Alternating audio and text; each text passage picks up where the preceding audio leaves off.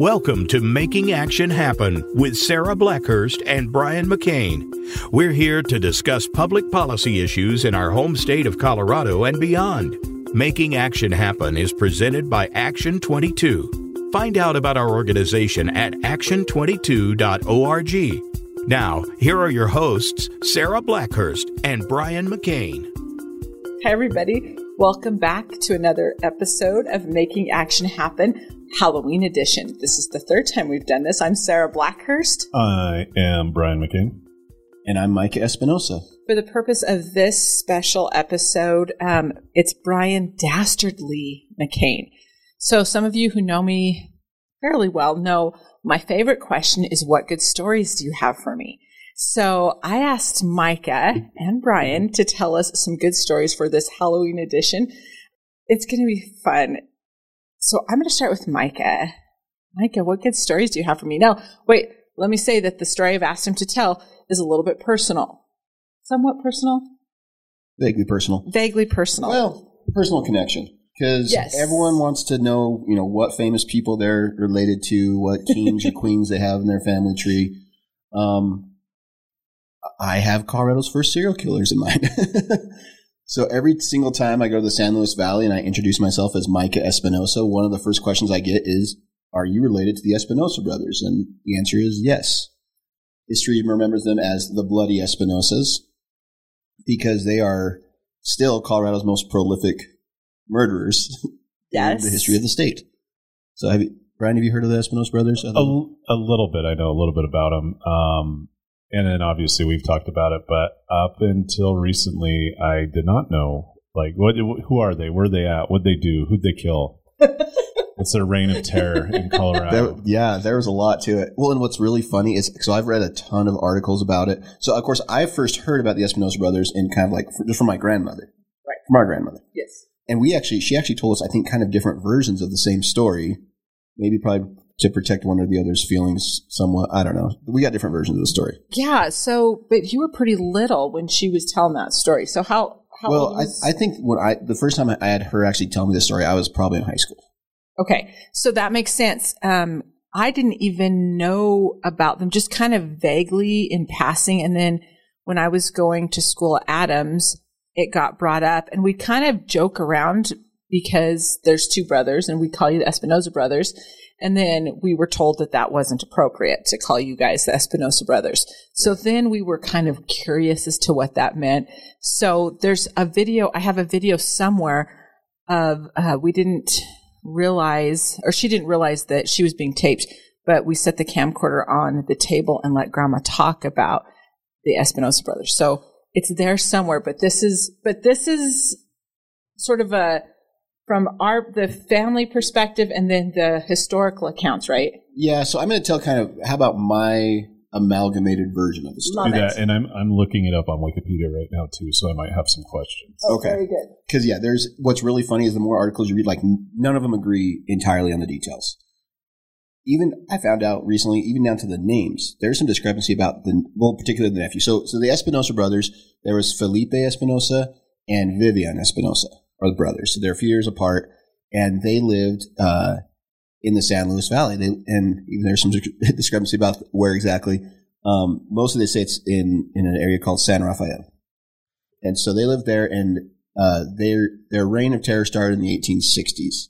Now, you have to understand, in the course of a single generation, these guys went from being um, under Spanish sovereignty to being Mexican citizens to being American citizens. Going through the, from the eighteen forties to the eighteen sixties. And so now the Civil War is going on, and they – so the, the version of the story we had heard – so these, so there's all these Hispanic people living in the San Luis Valley, and with westward expansion, there became more there came more and more white people to the San Luis Valley, and the laws had changed multiple times, the tax had changed multiple times, and the Colorado Territory wouldn't even translate their the Constitution or anything into Spanish for them to understand the laws. And so at some point, uh, U S soldiers showed up and basically burned down one, some of the houses, stole everything from these guys. The story that we had been told was that while the men were away, these guys showed up and, I mean, killed some people, raped the women, stole everything, and that's what started this rampage. So not very long after that, Felipe decided, well, and he believed he had been visited by the Virgin Mary and was told to kill a hundred Anglos for every one of his family members that were killed. There were six of them that were killed. And um, and the Virgin Mary looked remarkably like Grandma Gold? Maybe.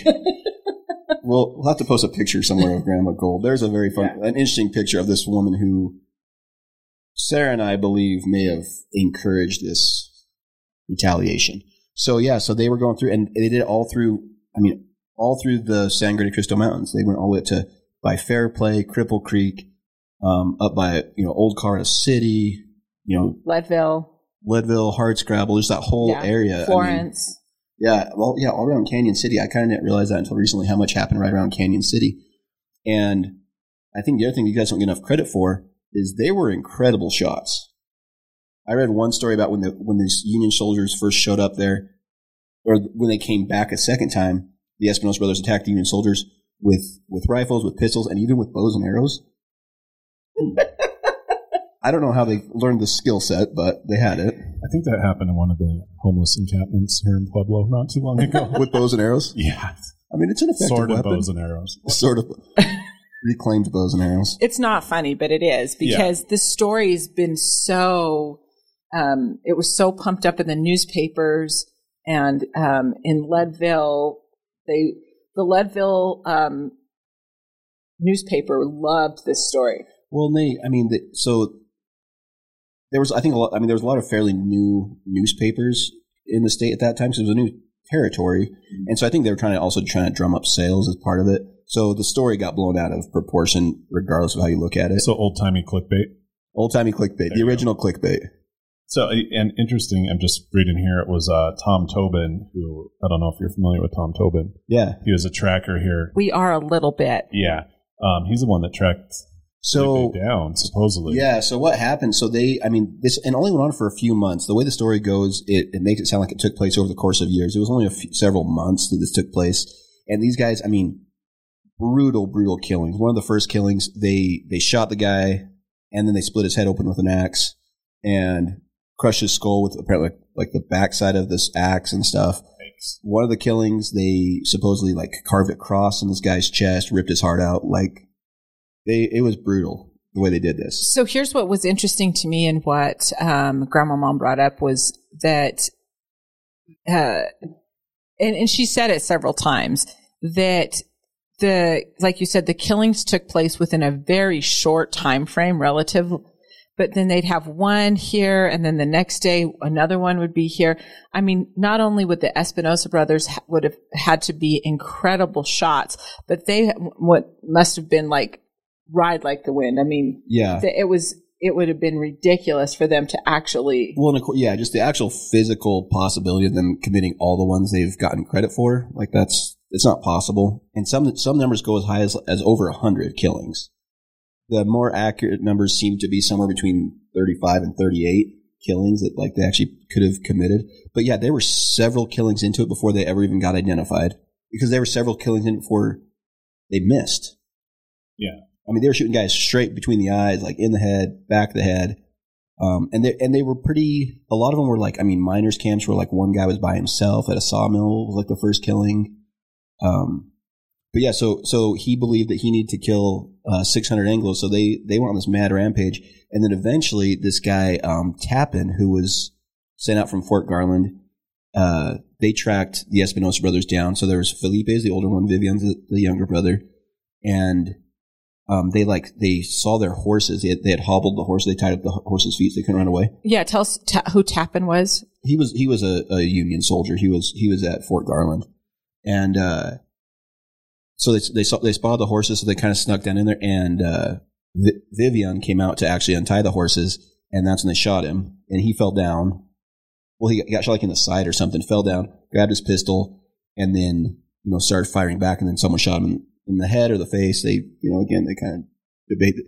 And then Felipe ran off and then came back, like ran into the trees, came back out and fired a couple times, didn't hit anybody, and then disappeared for like a couple months after his brother died. It also said that he uh, found right after that his fourteen-year-old nephew, Jose, yeah, to resume the rampage. So they, yeah, so they went back. So, so Vivián died. Um, Felipe goes into hiding for a few months. Some people thought he might have gone back to Mexico, but he he actually went back just to the San Luis Valley. And he was actually hiding with his family and friends and kind of moving around with them.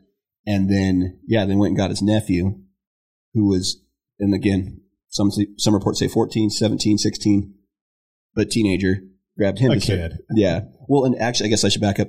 When Tappan, uh, when they killed uh, Vivián, they actually cut off his head and took it back to uh, to Fort Garland.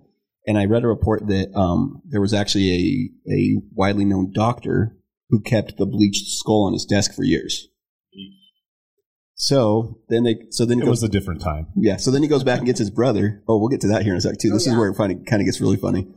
Funny. That's not the right word. Um, so they go on another kind of killing spree. Eventually they sent Tobin out, and there's reports that Tobin actually would have known the Espinosa brothers very well, intimately. Yeah, yeah. He would have known them very well, to where he would have known where they would have gone and known who would have been helping them. And, and to- it's interesting to note that Tobin was married to one of Kit Carson's daughters. Yeah. yeah. He's yeah. like a famous tracker, mm-hmm. bounty hunter that kind of pelled around here in the Pueblo area for years. Yeah, and there's yeah. some great pictures of him, too, where he's wearing, like, what we would, like, very traditional, like, Native American yeah. stuff with the fringe and beadwork and everything. Well, yeah, he was a mountain man, too. That yeah. was the big thing. Like, um, all the kids in Pueblo back in the early part of the century, last century, you know, he was like the rock star here. Right. You want to be like him. You want to be the mountain man and bounty hunter. And well, and he spoke Spanish and stuff. He would have, he would have been speaking Spanish with these guys. And, and there's even some reports that he actually um, caught uh, the nephew, whose name is Jose Vicente, that he caught Jose first, got him drunk with tequila, and got him to lead him back to the camp. Ah. There's one of those reports out there, okay. too. But either way, Tobin found their camp. Um, They actually, he had he had a few guys with him, including a, a Mexican kid. And it's, it's interesting to note, they actually, through all this rampage, they actually, they was all white people. They, they killed one, there's one report they killed a Mexican during the very first standoff with the soldiers. Other than that, they, they it was all, all white men. Um, but yeah, so they, they saw some crows circling. They actually, because they had, they had stopped a wagon that was being um, hauled by two oxen. And the Espinosa brothers killed one of the oxen for food. These soldiers who were who were with uh, Tobin saw the crows circling, followed those, found him cooking, you know, cooking this meat or whatever. When Felipe stood up to stretch, Tobin shot him, and he actually fell into the fire. And then they start, and then so he he screamed for his for his nephew Jose to run. Jose starts shooting back. Felipe pulls himself out of the fire, grabs his gun, and just starts firing blindly, like couldn't see. We start shooting back. And it, I don't know if he hit any, I think he hit one person. Um, but then they, they killed him. They killed they killed um, Felipe and Jose on the spot there. And then, same thing, cut their heads off, put them in a burlap sack, took them back to Fort Garland. And later, I mean, right after that, they actually put the heads of Felipe and Jose in jars, in glass jars, and sent them back to Denver, sent them to the state capitol building. Which make, I mean, it doesn't make sense, but... Because um, they threatened to kill the governor, too, right? They threatened to kill the governor. They were going to kill six hundred Anglos and then all the way up to the governor. Yeah, so yeah. so John Evans was the was the governor at the time, basically said, you know, give us back all of our... They they demanded five thousand acres back and all their all their property. And, uh, yeah, said, if, if you don't get it, we're going to kill the governor. So they actually sent their heads back in, in glass jars, and they were housed in the Capitol up until the eighties.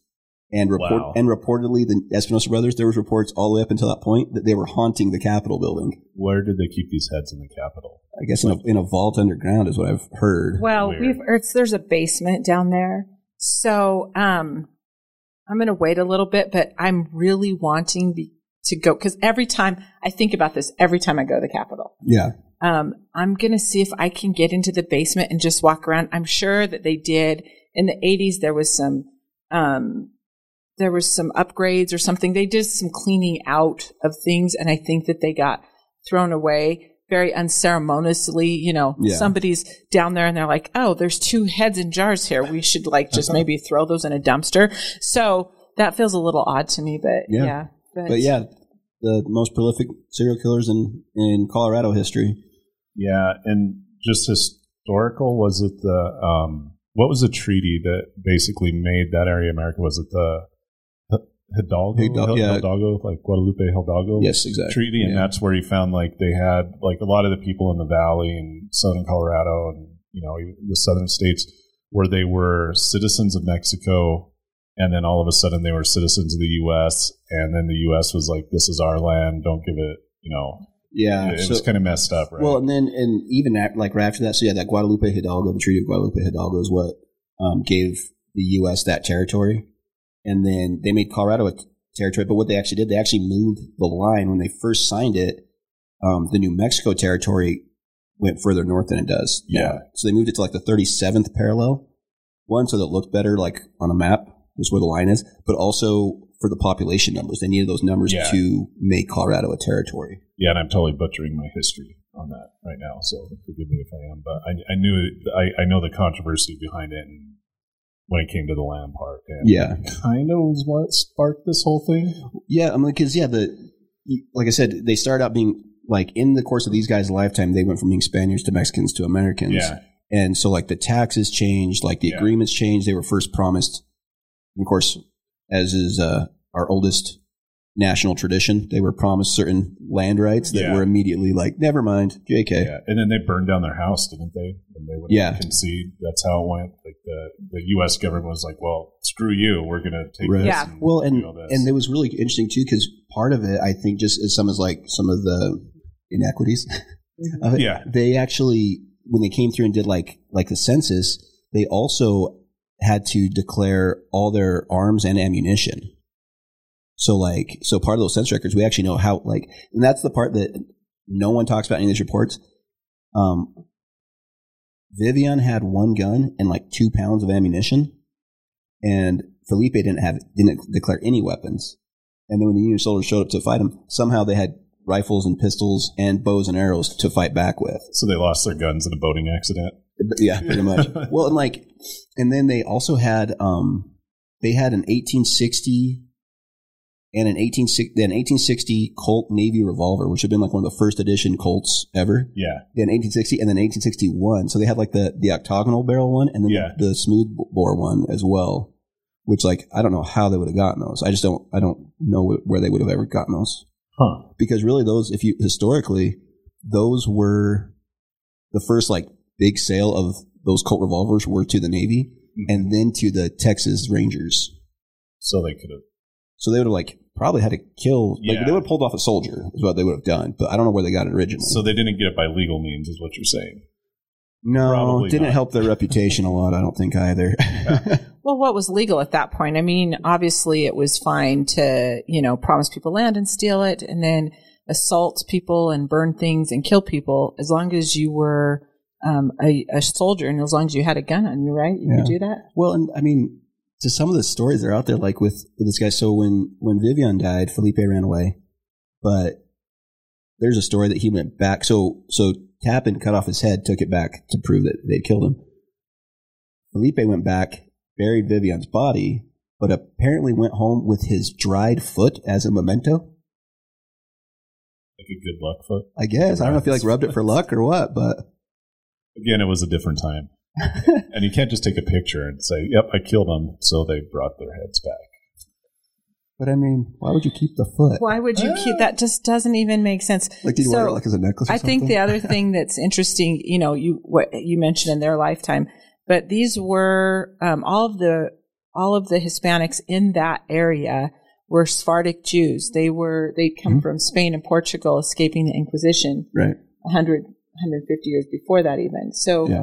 So, I mean, this was the culture um, of their culture and their mentality and everything was they had been, you know, harassed and persecuted for generations. And right. so they'd found their place, you know, their well, sort of their safe place. Especially and, from a like Sephardic Jewish historical standpoint, these guys, um, they lived on the very, very edge of Spanish territory. They were they were Spanish citizens. They had come from Spain, and they, you know, as a way to escape the Inquisition, yeah, they basically renounced their Jewish heritage, became conversos, became converts to Catholicism, and they came as far away from Spain as they could, and then as far to the edge of that territory as they could as well. I mean, this was the very northern end of that that Spanish territory. So, like, they, and even now, I mean, we, you know, we we grew up with some traditions in our family that, if you know what you're looking at, like, there's very there, there's Jewish customs. Even our, like, my our grandma never once cut bread with a knife, stuff never. like that. Like, it was rude. It was yeah. incredibly rude. Um, so go back and tell what the connection is. I mean, besides Espinosa, mm-hmm. um, that whole connection is um, on that side. So this was the really interesting thing that happened. Um, I'd uh, I'd done some research recently on that, and I kept having this feeling that there was um, there was a matriarch. Oh, no, you tell that part. Okay. So there was this matriarch. Um, and I just, like, all the stories and putting together what my grandmother had said and different things. Um, and so there's actually somebody in the San Luis Valley. Um, his name is Bricker. He's um, uh, putting a film together. He's writing a film for this and um, wants to do it uh, fairly soon. It's just, you know, COVID put everything behind, put production behind. But um, him and I were talking about some of that, um, the cultural difference between Um, incoming Anglos and Sephardic Jews who'd been there for all these generations. Um, and I, I kind of didn't think about it anymore. I just knew. And then um, our cousin was over at my auntie's house and found a picture, and he sent it over to me. And there's um, it said Grandma Gold on it.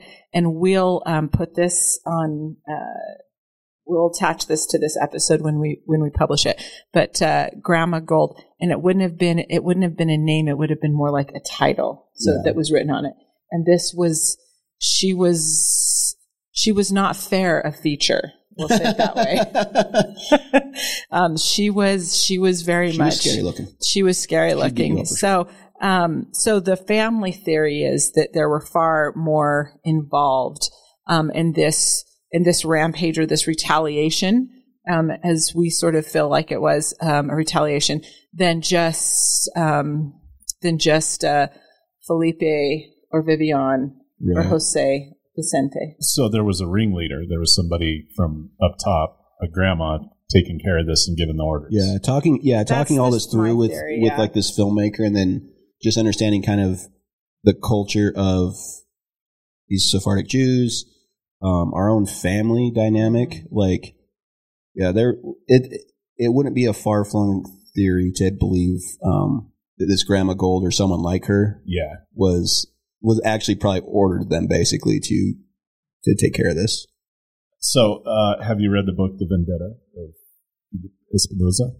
Um, I just, read a couple a of books. Of um, the oh, the Summer of Terror, the something of.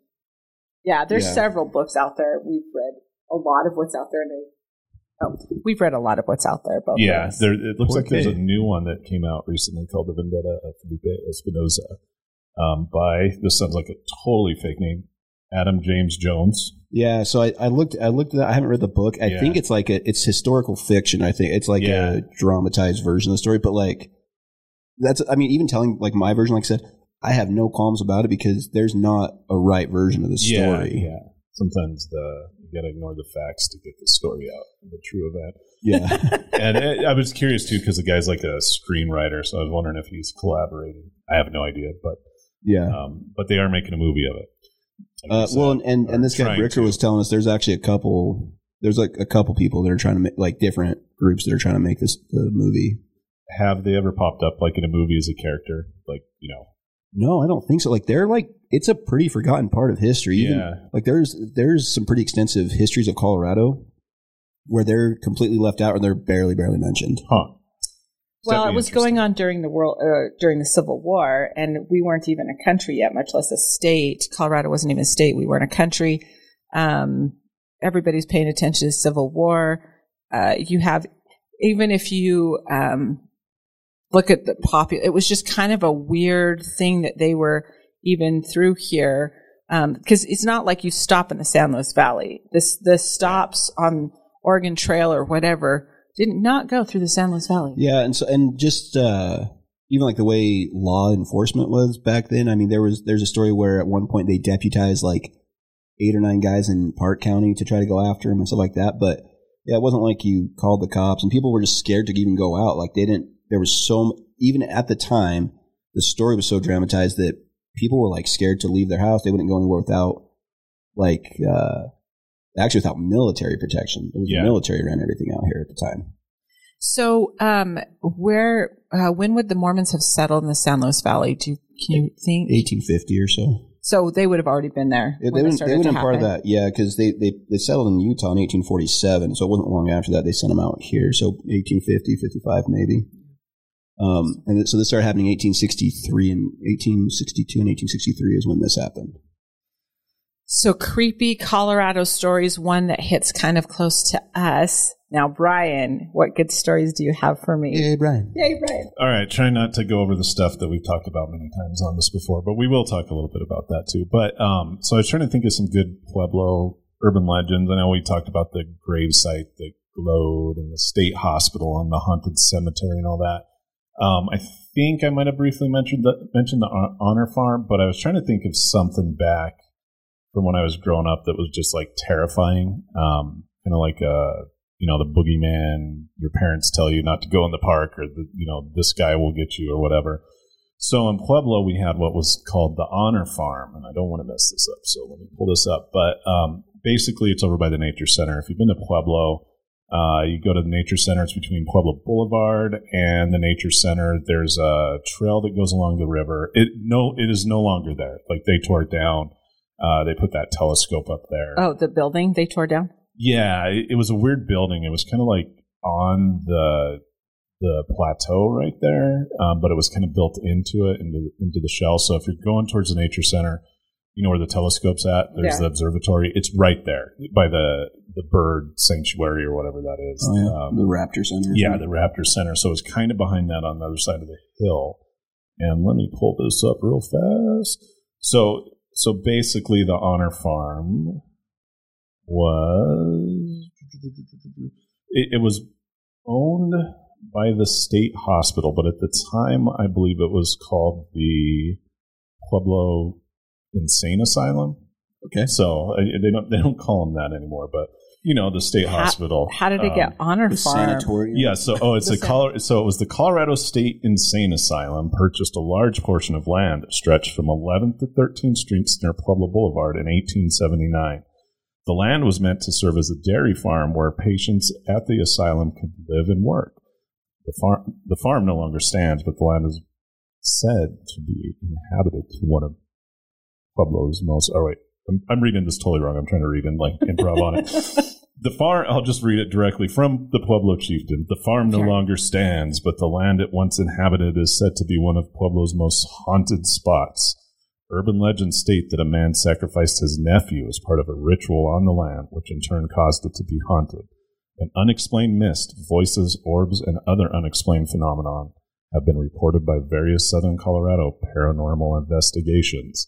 So that's the Chieftain. That that's it. But you can't find anything on it. So they there's like ghost hunters, ghost chasers, whatever. They, like they've done shows on it. They go and investigate it. But growing up, and my dad was a cop at the time, and he'd always tell us like, "Don't go by the Honor Farm." But we go down to the Nature Center. So you would walk by. So you're hiking along the river, um, going from City Park to the Nature Center, and there was the this weird wall, and it was very spray painted. And then, of course, being a teenager. And also my aunts and uncles were young too. They're like, oh, they're they're they used to practice Satan worship there. You know, they held held these rituals and they sacrificed a baby, and a man went up there and killed his son or his nephew, depending on who you, you spoke to. And then the story is, and my dad told me this, and I don't know if it was to scare me or it really happened, but he said, you know, there was a standoff with the police and the sheriff's office, and there were Satanists there, and they broke up a ritual and blah blah blah. So we'd walk by this thing, and of course it was the eighties, so it was the satanic panic of the seventies and eighties, and when you had all these rumors of cults and Satan worshipers and blah, blah, blah, and, you know, Motley Crue and that'd be a good, that'd be a good we name lived for in the band. Shire at that yeah, time. Yeah, so Satanic Panic. That'd be a good name for a band. I think it, there, there's a movie called Satanic Panic. Oh, really? Panic that's awesome, and I think there's a band. But it anyway, awesome. so I don't so, like mean shows. So what do teenagers do?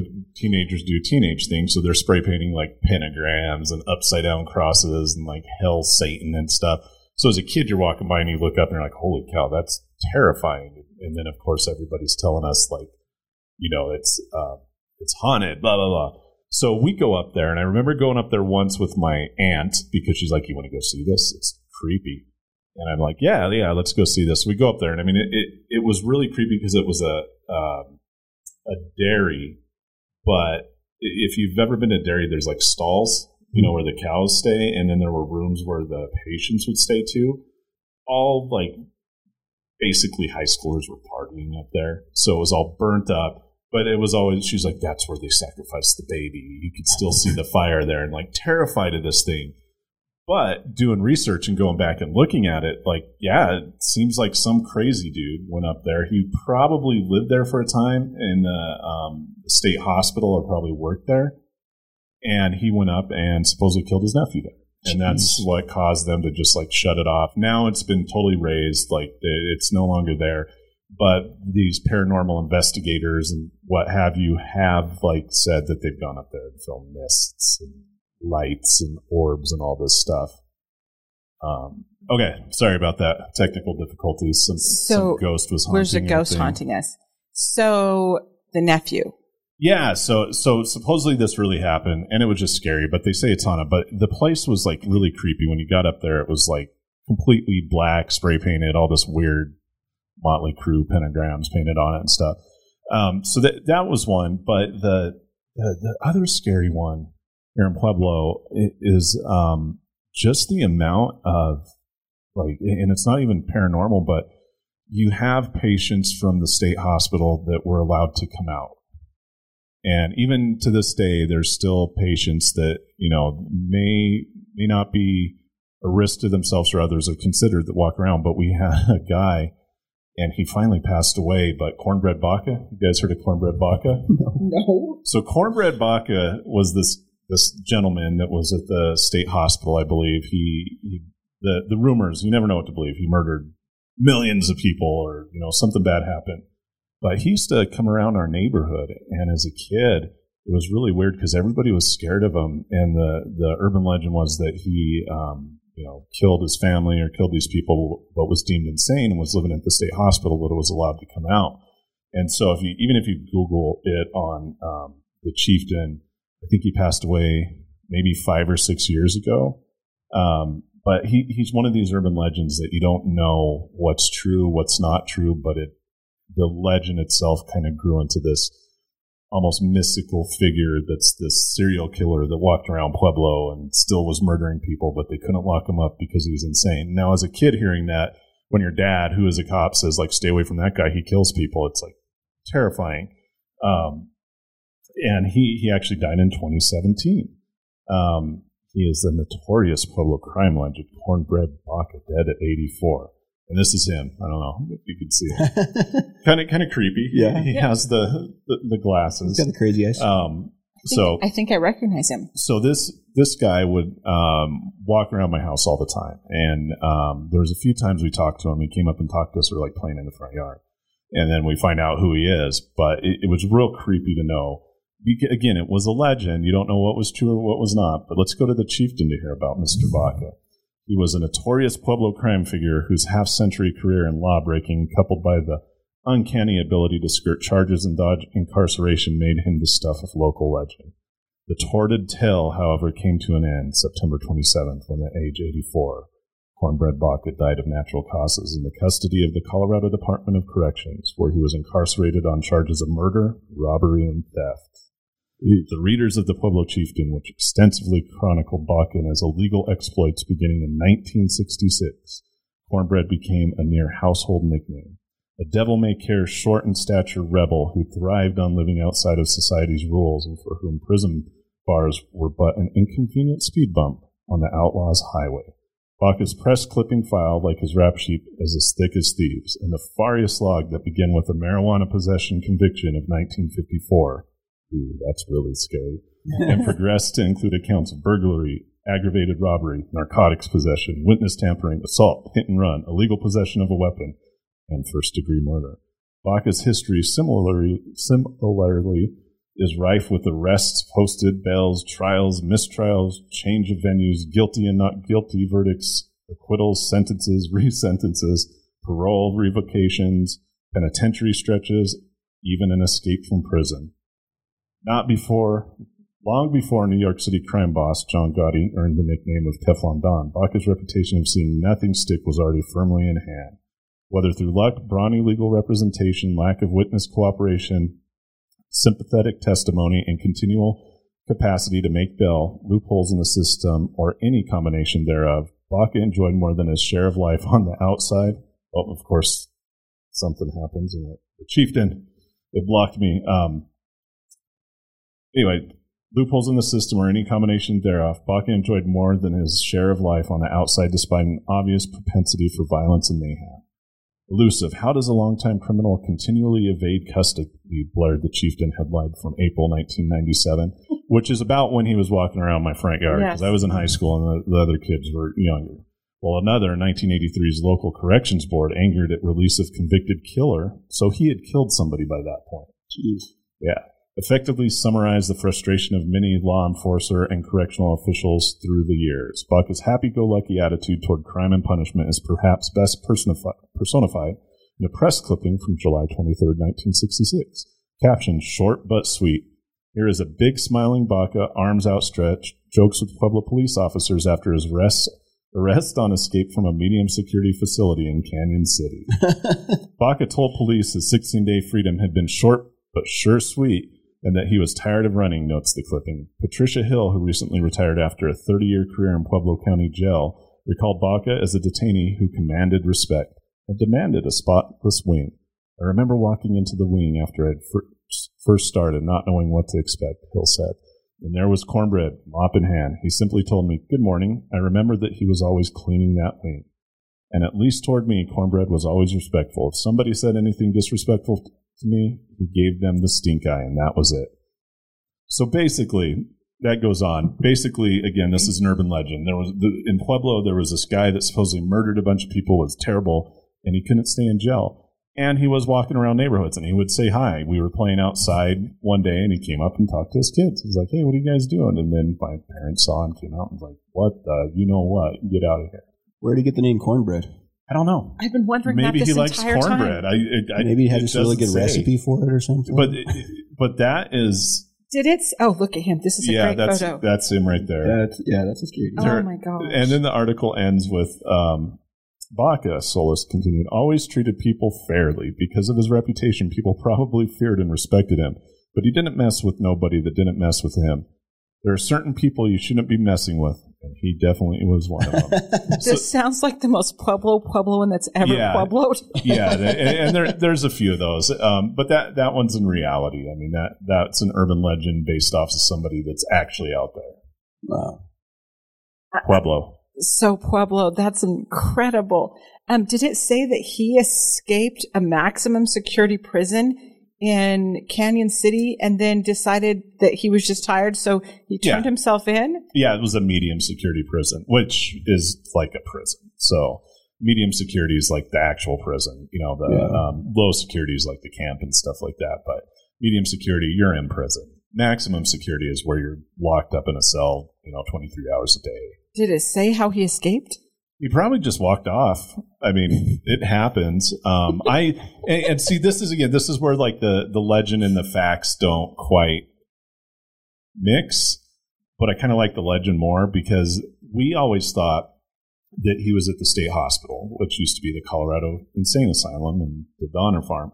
So there was always this weird um, thing about the state hospital, and it's weird when you drive by it still to this day. And, and they're great. Like, everybody that works there is great. They do a good job of what they're doing, um, and with limited resources and funding. But when you go by, um, there are people standing out there, and they're probably residents of the state hospital that are allowed to leave. So, and I don't know this for a fact or not. This could be somebody that's in there for drug and alcohol counseling, maybe. You know, I'm not saying they're bad people, but as a kid growing up, your parents say, no, no, they, there's people in there that are insane that they can't keep locked up legally, and they allow them to leave. So you got to be careful because there's murderers and serial killers out in the community that are crazy that are just allowed to walk free. And so we always thought that was Cornbread Baca. That's the thing. He's like, oh, the state hospital lets him out all the time. I think it was other stuff. But, again, he did kill somebody and was just walking around like, mine, you know, like nobody's business. Yeah. Like, yep, hey, I've been in jail a lot of times. I killed somebody. Can I have a hamburger? You know. And in Pueblo, the answer is yes. Yeah, yeah. So so that, there's that one. And, and there's a multitude of creepy stories here. Um, the the cattle mutilations.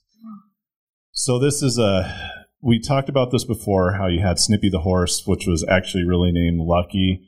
Um, I think it was in nineteen sixty-seven, you know, there was this horse in, I believe it was Alamosa, or in the valley, that died and its lungs were removed and, you know, the standard cattle mutilation stuff. So I started reading into it more because there's actually F B I documents and A T F documents that go down this. So Um, if nobody knows, or you didn't listen to the last one where we did this, you know, cattle cattle mutilation had been going on for a while.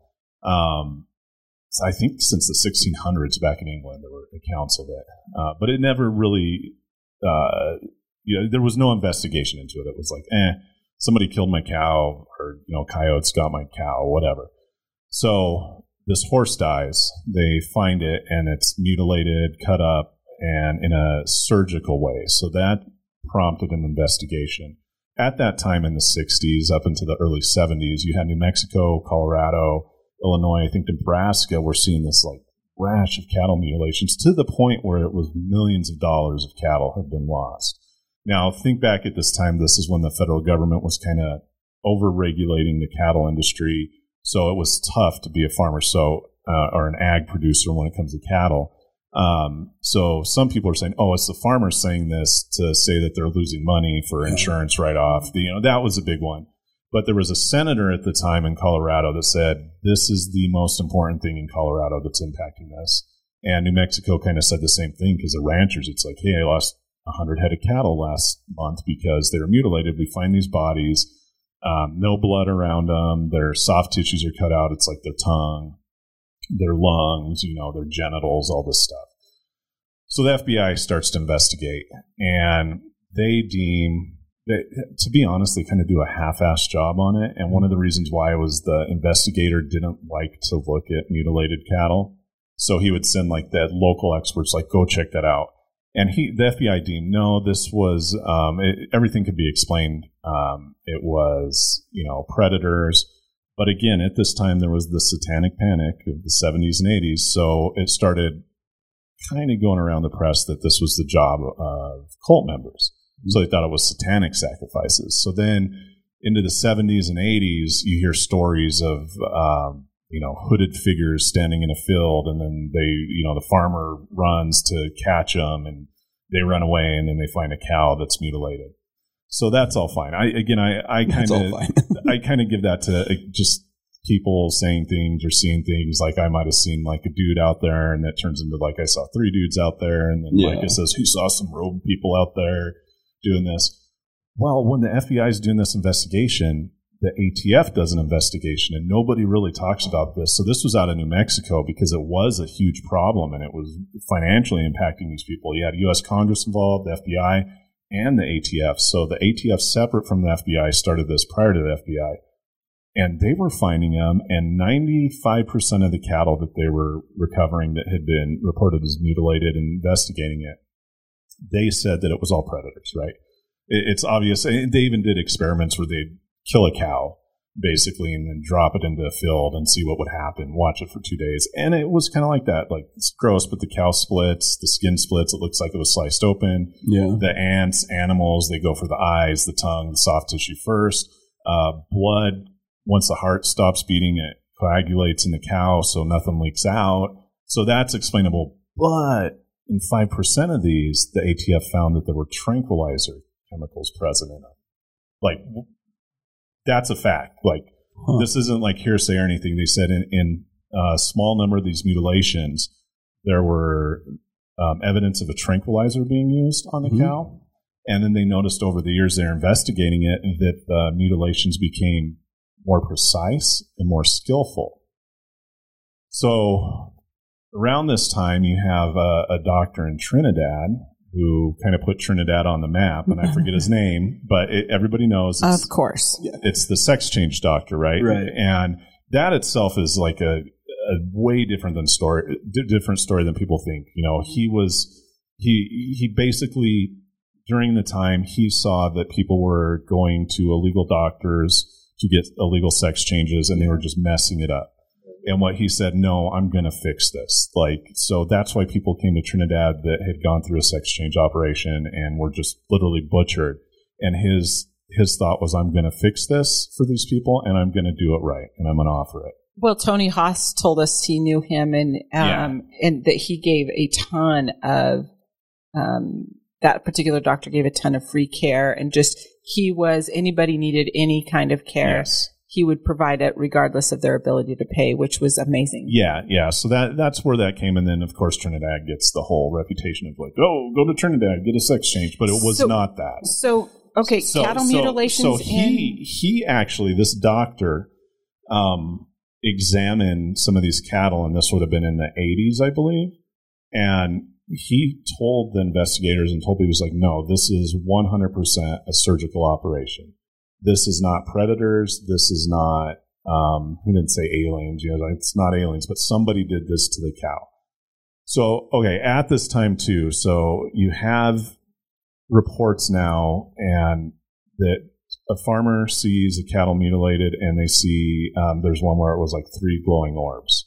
So then that story starts to spread, and around nineteen eighty-four-ish, um, there's a doctor, um, a Harvard professor type, I don't know what school, I think it was Harvard, or somewhere like that, some Ivy League school that had been following this, and she said, no, this is aliens, because the reports were seeing all these lights, and at the same time, farmers and ranchers are seeing unmarked black helicopters. So then this report comes in from Nebraska, because the, the farmers are pissed off that somebody's mutilating their cows. They don't care if it's coyotes, Satanists, aliens, the government, whatever. So they're starting to report black helicopters. And in the valley, they're seeing black helicopters as well that are coming down. And, you know, they'll see one hovering. They'll go to the spot, and they'll find a mutilated cow. So at this time, the F B I is like, nope, it's it's all predators, whatever. So this kind of grows this distrust in the government, because now the rumor's going around, okay, this isn't aliens, this isn't Satanists, this is the government doing it. And there's two reasons why the government was doing it, according to these people. One, they wanted to see how far a cow-based um, disease is spread, like anthrax. Mm-hmm. So they said the government was infecting cattle with like mad cow disease or anthrax or something like that illegally, and they were tracking it, so they were dropping down and picking up cows to track the progress of a virus that they created, or they were trying to stop, and they didn't want to get in trouble. The other one was that they were testing nuclear weapons in uh, White Sands, uh, the White Sands area, um, Los Alamos, like all those places down in, in New Mexico, and they messed up because they didn't know how far the radiation would go. So the the government and the Air Force and the Department of Energy is like, crap, we got to see how far we polluted the environment. So they were, yeah. you know, they're jumping in helicopters like, okay, go a little far north, grab some cows, get the soft tissue as fast as you can, and we'll get out of there to see if radiation. So during all this, then you have this paranoia that the government's like spreading diseases or the land is poisoned and they're not admitting it. It got so bad that these posses that the ag producers were forming um, started shooting at National Guard helicopters. So all along, and this actually adds to the, the intrigue and mystery, and then like, you know, adds more to it. So in the valley, all the way up to Nebraska, to New Mexico, this is a training area for flying, for fighter jets, for helicopters. This is where they practice their maneuvers. There's also some Op four, which is opposing force. So you might see a like Russian helicopter flying around because they're testing it and seeing how it does. So now I'm this farmer looking up, and I'm seeing all these government helicopters and a Russian plane or something. So they start shooting at it. So the National Guard actually has to change the window where they fly, because their helicopters are afraid are going to get shot down by farmers and ranchers. Now, during this entire time, up until like two months ago, cattle are still being mutilated. Like, it, it still happens. and it happens in specific areas. So again, the the attitude of the government on this is that it's farmers and ranchers trying to claim like insurance or they lost this, right? Yeah. So they think they're going out and shooting them or letting them die and saying like, oh, somebody mutilated my cow. Like, yeah, I need my insurance for this, um, which I don't think is actually happening. I don't. Every time that there's a claim like that, there's an investigation. Yeah, so yeah, yeah. So that I doubt that's happening. Um, but the other is there was another case that was recently, and this was, and I say recent, like in the past fifteen years, that there were six cows, and this was, I believe, in the Trinidad area, kind of that part of the state, not in Trinidad, but somewhere around the county. Um, and then there was one in the valley, and then there was one in northern Colorado, where they found these cattle, these six cattle, six different situations over about five years that were laid out, and there were tools where they were being cut open. So the farmer like heard something, saw something, you know, went out there, somebody ran, they couldn't find him, or maybe they didn't even see him, but there was literally like a cow that was mid being mutilated and Jeez. like surgically operated on. That is so bizarre, because if you're doing that, just pick up the cow and take it with you. Like, just like yeah. why just leave it out there? There, there was one specific. there, There's there, a hel- they have a helicopter. There, there was specifically one where somebody said it was in a barn and on a table Whoa. that they found, and that the people got out of there so fast they didn't even see him. But it was like, like there were footprints, and it was still warm in there. Like the cow had just been killed and started sliced open. And this is in recent times, so that adds to it. I, and then again, you know, you have all the U F O sightings and all this. People are like, you know, it's aliens in the valley. It's aliens coming down getting your kids. It's the government. It's Satanists. Nobody, to this day, nobody knows. And in that report by the A T F, and even in the F B I one, you could get all the records of it.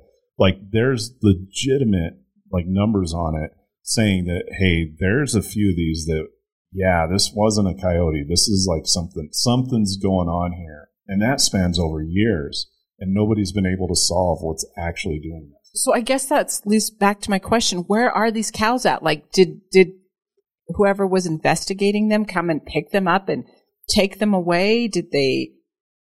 Like, oh, no, they're down there. Like, the problem is, is like if you cut open a cow and take parts out of it, it's gone in two days. Like, something right. will eat it and all that, which makes it tough. Like, that's why if it's a predator... Again, if a cow's there for two days, it's gonna, its tongue's gonna be eaten out. It's mm-hmm. like its soft parts, as you would say, are gone. But now we have cases where they were up there while the cow's still like, you know, not even been gone for like an hour, and there's evidence of this too. But those, to the best of my knowledge, have not been investigated, at least not publicly. But all the other ones from the sixty-seven all the way up into the late eighties, yeah, the, the F B I and the A T F looked at it, and again, you could find. It's a FOIA request. Somebody released this. They're like, yeah, it was a predator. It was a coyote. Like, there's no evidence of this, blah, blah, blah. But there are some that something weird's going on where somebody or something is actually doing this, and it's not a coyote. It's not predators. Okay, Brian, um, what do you think actually happened? I think um, if I'd have to put my money on it, I think that, okay, just like suspend disbelief and say that, um, you know, like a small percentage of these, somebody did something, right? I think the rest of it is predators, and it's just the word like, oh, the, you know, it's like the chupacabra, right? Like, yeah. The, the thoughts uh, yeah. crossed my mind. Yeah, but if I were, and I know how the government thinks, especially back then, it's like, oh, shoot, we like totally messed up. Right. Like, we might be poisoning American citizens. Let's see how bad it is without saying it. Because the second they say, you know, the Department of Energy or say the Air Force say, okay, we tested all these nuclear bombs and we actually kind of poisoned a lot of this land with radiation, um, that's just going to open up this huge door. We saw it at, um, you know, the nuclear tests in where Area fifty-one is at, like Nellis Air Force Base, uh, where they were testing this in Las Vegas. Like, they denied that for years, that they yeah. were doing that. And it wasn't until recently that if you were there during the test that your wife and your family could be compensated, because all these dudes that were like around in the service, you know, they're watching bombs explode. Like, the government never acknowledged that because it was just this huge door, the Pandora's box would be open on this. Now you do get compensated financially from the Department of Energy over a, a lawsuit and them opening this up. So imagine if they did that, say they were testing these bombs and missiles or whatever in New Mexico, and they're like, holy cow, like the air brought this up to Colorado and like maybe even northern Colorado or like, you know, the San Luis Valley. So they're like, before they say something that it's poison, they're going to say like, eh, yeah. go get some cows that are eating the grass and see how bad it is. So if I put money on it, I would think it's that. I don't think it's like a virus they're tracking, because that was another big one that it was like they were breeding anthrax in cows and taking it. I, um, but again, like I don't want to accuse the government of doing this. Um, but at the same time, they did some shady stuff back then, even up until not too long ago. I say aliens. Or it could be aliens. That That's the other Chupacabra. Thing. Oh, yeah. No, that actually, that makes the most sense, because I'm like, why why cows? Like, why would you mutilate a cow? Like, that doesn't seem like a fun thing to do to me. Because if you want to test the Tipping land. Tipping them. That seems like fun. Well, think, think of it this way. Them. So much harder than S- Say this is like, say, yeah, it is. Say, say this table is no like a big swath of land that's like one hundred miles or whatever, and you want to get soil samples secretly and like sample what's there. Are you going to do it? A cow just like grazes here for this area forever. You go in and get a cow and see what it's been eating and if it's sick. And then yeah. you move to the next patch and see what they are. So if you're tracking where something spread, if you dropped, a, say, a nuclear bomb right here, you know, let's test a cow here. Let's test a cow here. Let's, because they drink the water, they eat the food. They can't go in and test people, because the people would be like, "What the hell are you testing us for? Yeah. Why? Why are you? I'm in it, like Alamosa. Why are you testing and me for people, radiation?" And people want to keep their soft tissue. Yeah, that too. That I mean, there is that. You don't want to go mutilate some San Luis Valley people at the behest of tests. But but it, I, I I think that if a hundred years from now they look back and say, eh, like that's probably what happened, or it's aliens. That's the other thing. Could be aliens. I mean, supposedly there's a lot of aliens in the San Luis Valley. I think I've met a few of them. I have no doubt you have. Just like there's demons here in Pueblo, because I met a few of them too. Oh my goodness, Brian. I'm sure you have. And I live in the Shire, so I don't. I hey, that place is haunted up there too. They see all those lights and stuff. No, Rye, no, but Rye that's... Rye is haunted? No, it's aliens. Right, and Rye, it's aliens. Oh, it's aliens. Rye's, it's not because they always Rye's see the they always see the lights out there, right? Yeah, no, no, the, they're they're aliens. Who yeah. sees lights in Rye? I've seen lights in Rye. Yeah, it's a big thing. Really? It's yeah, a big it's thing. Like the, are you sure those aren't the stars or something? No, well, I mean, it, it probably is. But um, the Dude. wet the Wet Mountain lights, is that what it's called? The Wet Mountain blue lights or whatever, yeah, and then no, there's the Silver I've, Cliff lights. There's no because they do all of those. Well, they do a lot of training maneuvers over right, there, but right. there's also lights. Hmm. Is there anybody that you... There's not a single person that I know that... This is that brand new information, man. ...hasn't seen lights up there. Yeah. yeah it's a, We've it's all a seen them. Big deal.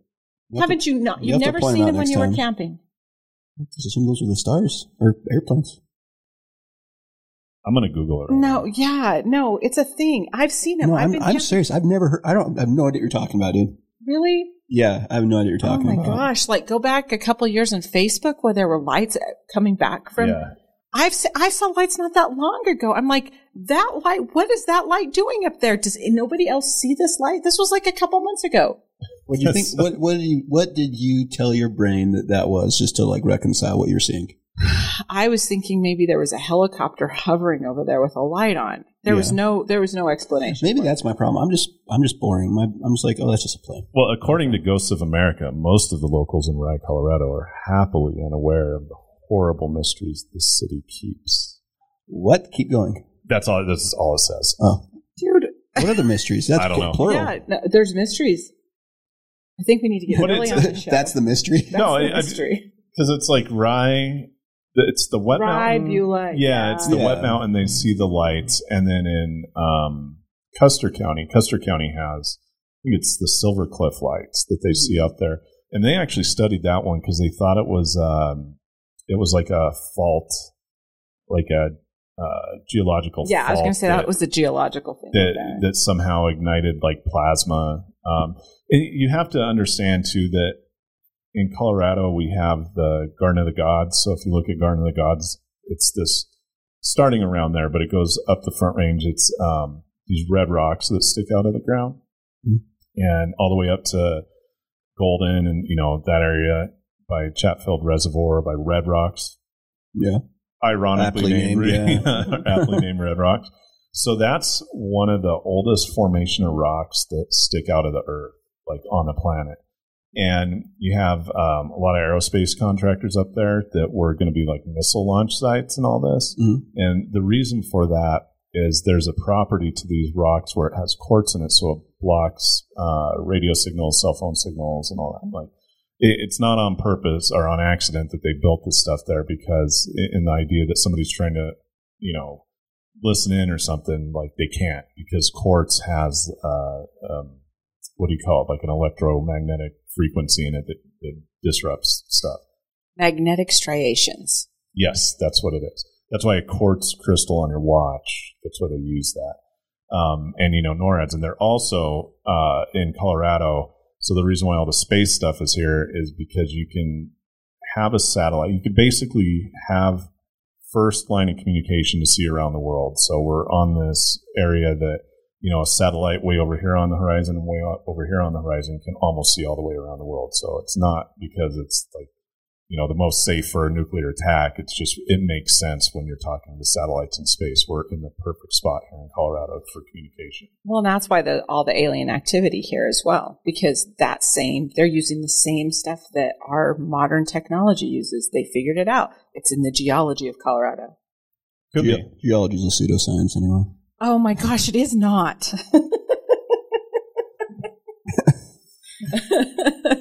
So all these creepy Colorado things, uh, truth is stranger than fiction, all of it makes colorful, colorful Colorado. We appreciate you joining us for this special edition of Making Action Happen, the Halloween edition. Um, it's because all the creepy stuff is a little too true here. Um, we will see you next time. Uh, elections are coming up really quick. That is scary. So That's the, the scariest story we could ta- yes. talk about is uh, the election coming up and what's going to happen after that. We don't know. And we were going to try to predict, but I think we gave it up. No, we're going to do that today. Oh, we're going to do we'll it today. We'll put it on the show. So after, as soon as I we turn this off, I'm going to write, we're going to go up, put in an envelope, certain election, who's going to win, and then on the show we're going to unfold it oh. and see who got terrifying. the closest. Yep. We won't say who picked what, though. We'll just say. Yes, we will. yeah, yeah, we'll say. No, because well, I no, want to hurt any of have feelings. To, Brian. Oh, that's no. fair. No, he's right. Of course he's right. No, what we'll do of is we'll just say right. who was the right. rightest and who was the wrongest. We won't say who. I'm, I'm going to be the wrongest. Oh, no, that just hurt your face, didn't it? Well... The, the no, use I'm of okay the word? That. I'm okay with that. The, uh, the wrongest yeah. is... Yeah, you're okay. the wrongest. Okay. Strategery. Yeah. Nonsensical. I can't handle any more of this scary language. We'll see you guys next time. This episode of Making Action Happen is sponsored by Action twenty-two's amazing energy leaders. Xcel Energy, Colorado Rural Electric Association, Colorado Oil and Gas Association, Gil Romero and the Capital Success Group, Black Hills Energy, Nextera Energy, San Isabel Electric Association, Outshine Energy, Colorado Solar and Storage Association, Tri-State, and one seventy-four Power Global. Action twenty-two is a nonpartisan, membership-driven organization which serves as a voice for action on public policy for twenty-two Southern Colorado counties on the state and federal level. We focus on how issues relating to Colorado legislation, local government affairs, healthcare, education, and natural resources intersect for the economic health of our region. If you're a leader in your community and are considering joining Action twenty-two, you can get more information by emailing show at action twenty-two dot org or visit our website at action twenty-two dot org.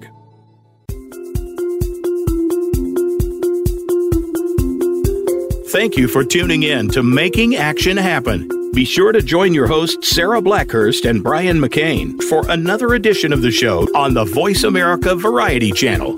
Have a good week.